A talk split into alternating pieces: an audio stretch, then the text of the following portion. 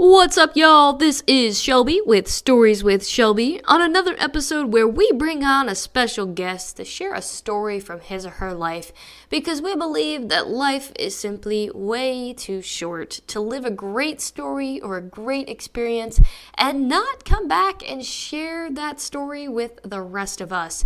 So calling in on the line from the great state of Pennsylvania, we have Daniel. Daniel, would you say hey to all our listeners? Hey everyone. Well, it is good to have you here, Daniel. I appreciate you coming on as a special guest. And, uh, you know, I think we need to tell the people how we know each other. I feel like this introduction is a pretty common one here on the podcast, uh, just because a lot, a lot of great connections were made um, over at the stomping grounds of Lancaster Bible College. Uh, so, yeah, uh, how did we end up meeting there? Mostly through the uh, the writing center there. Yep, absolutely. And then... weird fun fact, um, I guess not weird, but just random fun fact, um, you and my husband met way before you met me, yeah. Right? Do you, yeah. Do you remember that? I remember when you, you messaged me the one day and told me that uh, you were hanging out with, I, I can't remember if you were married already or if you were engaged or just dating, um, but yeah, I had played tennis in high school uh, with your, your now husband. And uh, we had a pretty tight-knit team, so it was kind of cool to see it that. Such a small world. That's funny. um, well, hey, Daniel, um, if you would, tell uh, listeners a little bit about a little bit about yourself, a little bit about kind of what season of life you're in, and then we'll uh, jump in from there. Sure. So the season of life I'm in right now is that I just graduated from college in May of this year during uh, COVID. So that was a um, just a fun time all on its own. I graduated with a degree in music education and um, biblical studies and worship arts. So right now I am using some of my musical giftings and, and training to lead worship at my church, uh, which is in Lancaster County. And I also work in construction with my brother. We do like house remodels and stuff like that. It's been a been a fun experience so far, and I'm looking forward to more of it down the road. Yeah, that's awesome. I feel like you got a lot going on there, but an exciting season nonetheless, mm-hmm. especially kind of getting to close out on one chapter and uh, start a new one. So that's exciting. Awesome. Hey, well, in uh, Stories with Shelby fashion, we got to ask you a random question just because it's tradition around here. Okay. Um, so your random question is, tell us, what's one of the most daring things uh, that you've ever done? So I've been asked this question before, and I always kind of struggle uh, answering. I was never really a, a daring person growing up. I was always the person to be a little more cautious. So cliff diving friends would ask me to, you know, go cliff jumping with them, and I would be, you know, the hesitant one to not to not do it, mm-hmm. um, and stuff like that. But I guess one thing that I can think of is when I was a sophomore in college. Um, so just a few years ago, about twenty-two years old. Um, I actually uh, started the process of buying a house. And to me, that felt like a really crazy, really daring thing to do because no one I knew my age um, had done anything like that. The reasoning behind it was I was at college and looking for ways to save money. And I realized how much money I was spending on room and board at college. So I was like, what can I do to minimize the cost here? And I was already receiving kind of like a housing scholarship to live on campus. Mm-hmm. So living off campus and renting wasn't um, actually going to save me any money. But I was like, what if I can buy a house and live in one of the rooms and rent out the other rooms to friends and help them save money too? And then that would cut all my living costs down to zero. So I kind of did all the math, worked through all the details, and proposed the idea to my parents, and they were supportive. And so I ended up going through the process. It was just after my twenty-third birthday, actually, that I closed on the property. Been a landlord ever since. So got a second property. Uh, it's a three-unit property. And so that's kind of like a another endeavor. Um, but the first uh, property I had is probably the one that gave me the confidence to uh, explore something new, and excited to have the opportunity to kind of grow my portfolio of rental properties, and we'll see what happens. Absolutely. That was so cool. And it's funny, you kind of went into this going, I don't know if it's super daring, but it felt like it. I mean, I totally one hundred percent would label that as daring. Really cool. But hey, diving into the reason why I asked uh, Daniel on the podcast, I recently stumbled across something pretty cool on Amazon, definitely not by accident. But Daniel, would you tell us a little bit about what that was and how that got started? Yeah, so I actually recently just published a, a book. It's entitled Aiden, like the name, It's not a recent book that I've written. It's actually uh, from a manuscript that I wrote when I was about twelve years old, and I'm twenty-six now. So it was something I was talking with a friend about, and I just started thinking about the story again. And I was like, why, why haven't I done anything with this? Spent so much effort on it. And uh, I was like, man, I should really try to publish it. So I found out about Amazon. I didn't actually publish it to sell it.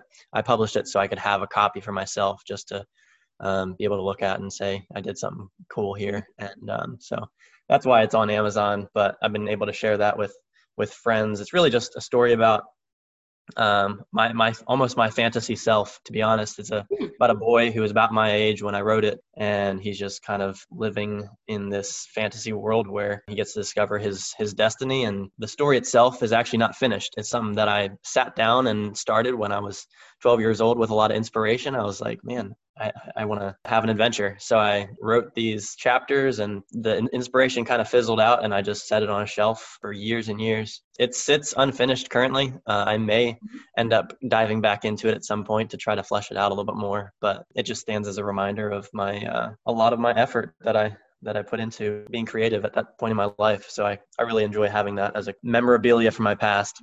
I love that. Yeah. And, uh, you know, from speaking from the standpoint of a writer, I think that's really cool too. I mean, mm-hmm. being able to look back on your childhood. And I remember when I first picked up the book, I was like, wow, I like, this is, this is impressive for, you know, an eleven, twelve year old. I knew full well that this wasn't current writing from you, right. But I was like, wow, like I'm very impressed. I don't think at eleven or twelve years old that I would have written that way. So I'm impressed. And um, you were telling me a little bit about the cover too. There's a, there's a significance to the cover. What's that? Oh, so I was trying to figure out what to use for the cover art. I didn't want to just use a standard thing that Amazon had to offer. So I actually delved a little bit into photography uh, and videography when I was younger, and I still do a little bit of, of that.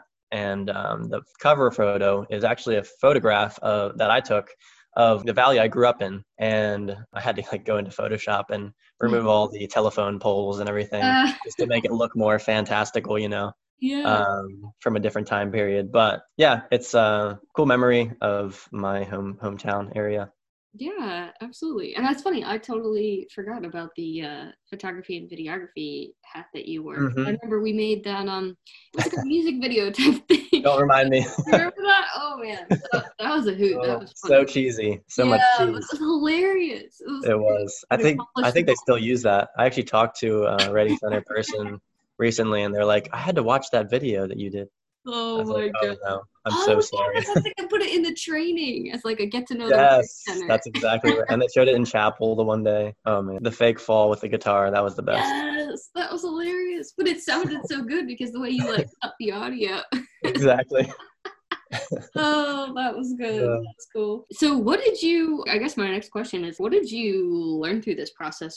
I'm the type of person that I'll start a million things and not finish a single one and think that it was all just a waste. And even the things you put effort towards that you don't complete, they have value. And uh, there's not there's not a waste that you look at after you've um, you know, set your mind to something, even if it's not finished. If you put, pick up a book that you want to read and you read, you know, you skip around and you end up reading only half the book, you might have read, you know, the best nuggets of, of that whole book and what you read, and it's not wasted. And I think that whole idea that you have to finish something for it to be worth something takes away a lot of the value that you can experience in life. Of course, there's, there's some things that you need to, you know, set your mind to, to complete it. But I think in, in a lot of creative senses, when you're working with art, it's just good to value what you've created. And with this book, I just realized I didn't want to look at it as a failed project. I wanted to look at it as something that I set my mind to, and I did, and I accomplished. Not because I finished it, but because it's uh, worth something to me. It's it's a part of who I am. It's a journey that I went on. And even though I didn't finish that journey, I, I might have taken a road trip across the country, and I, I finished. I, I ended up deciding to quit halfway. But all the adventures I got to experience up to that point were worth something. So I just I just took a step and, and wanted to value what I had created. And so that's why I published the book. Um, like I said, not for necessarily anyone to buy, but for myself to have, to remember that when I put effort towards something, whether it's finished or whether it's not, that I can look at it and be excited about what I did. Absolutely. Man, and I love that. I mean, super relevant to all of our journeys. And, you know, I can't help but think about how God doesn't waste any season of our life, mm-hmm. any experience that we go through. I mean, you hear over and over again, you know, why, why, why did I go through this difficult time? Or, you know, why did I go through this season of questioning or this season of wondering or this season yeah. of loneliness or whatever it might be. Um, and it just seems like, wow, that season was not a fun season. And it was like, mm-hmm. feels like it was a waste of my time. Um, but in reality, not at all. Um, and you, you know that as well as I do, that, so true. Uh, yeah. you know, we serve a God who quite literally can, you know, make even ashes become beautiful. So I, I'm not comparing your book to, you know, some ashes or something, but I'm just saying that, that God God uses all those seasons. And exactly. I mean, what what a great way to look at life, though. I mean, it, it, you're right. Like, I, I never really thought about it, but so many of us have that, like, finish line mentality. Mm-hmm. I, I, I never really uh, thought about it or put words to it, but um, mm-hmm. you're right. There's... There's joy in the journey, there's beauty in the journey, and, and shame on us for only saying that the that the finish line is is the beauty, mm. is the beauty yeah. part of it. So well said. Well, if anybody does want to see it, if we've piqued their curiosity, uh, I can drop a link to it. It makes me want to look back at stuff that I wrote as a kid just to, you know, Good. see what it was like at that time. Yeah. But man, if you could go back and tell your twelve-year-old self something, what would you say to the to the kid who wrote that book? That's a good question. I don't know if I would necessarily tell them anything. I think that just letting that young person experience that journey on his own, and maybe the only thing that I would leave with them is just an encouragement of this is worth something and this is valuable, uh, regardless of whether you end up finishing it. Because I think I always had that mentality. Like, I don't know, I read books when I was when I was younger, and just reading through to the end and understanding the whole the whole story, and um, there was something that seemed valuable about that, um, that I wanted to recreate. And I wanted to, you know, oh, I imagine myself as a best-selling author, you know, I was always a, a dreamer. And I think uh, just just the value of being a dreamer in life um, is something that when you grow up, people discourage, um, you know, you're you're always told like, oh, that's that's not going to put food on your table when you grow up. That's not going to amount to anything, or it's not worth pursuing because this is, this is, um, not something that other people, you know, most people succeed at. You know, who cares? Yeah. If your dream is something, then I think that you should be able to pursue that. Even if it doesn't amount to what you expect, um, just pursue it to where it leads and uh, see what happens. And I ended up with a cool thing from my past that I'm excited about. And I'm really glad that I pursued and spent hours and hours trying to figure out the best way to write one sentence. You know, just keep at it, keep dreaming. Right now, I'm, my, my dreams have shifted beyond writing more to uh, real estate and music and stuff like that. But I think the the values I've learned about through this book, keep dreaming and don't let old boring people tell you that it's, it's not worth it.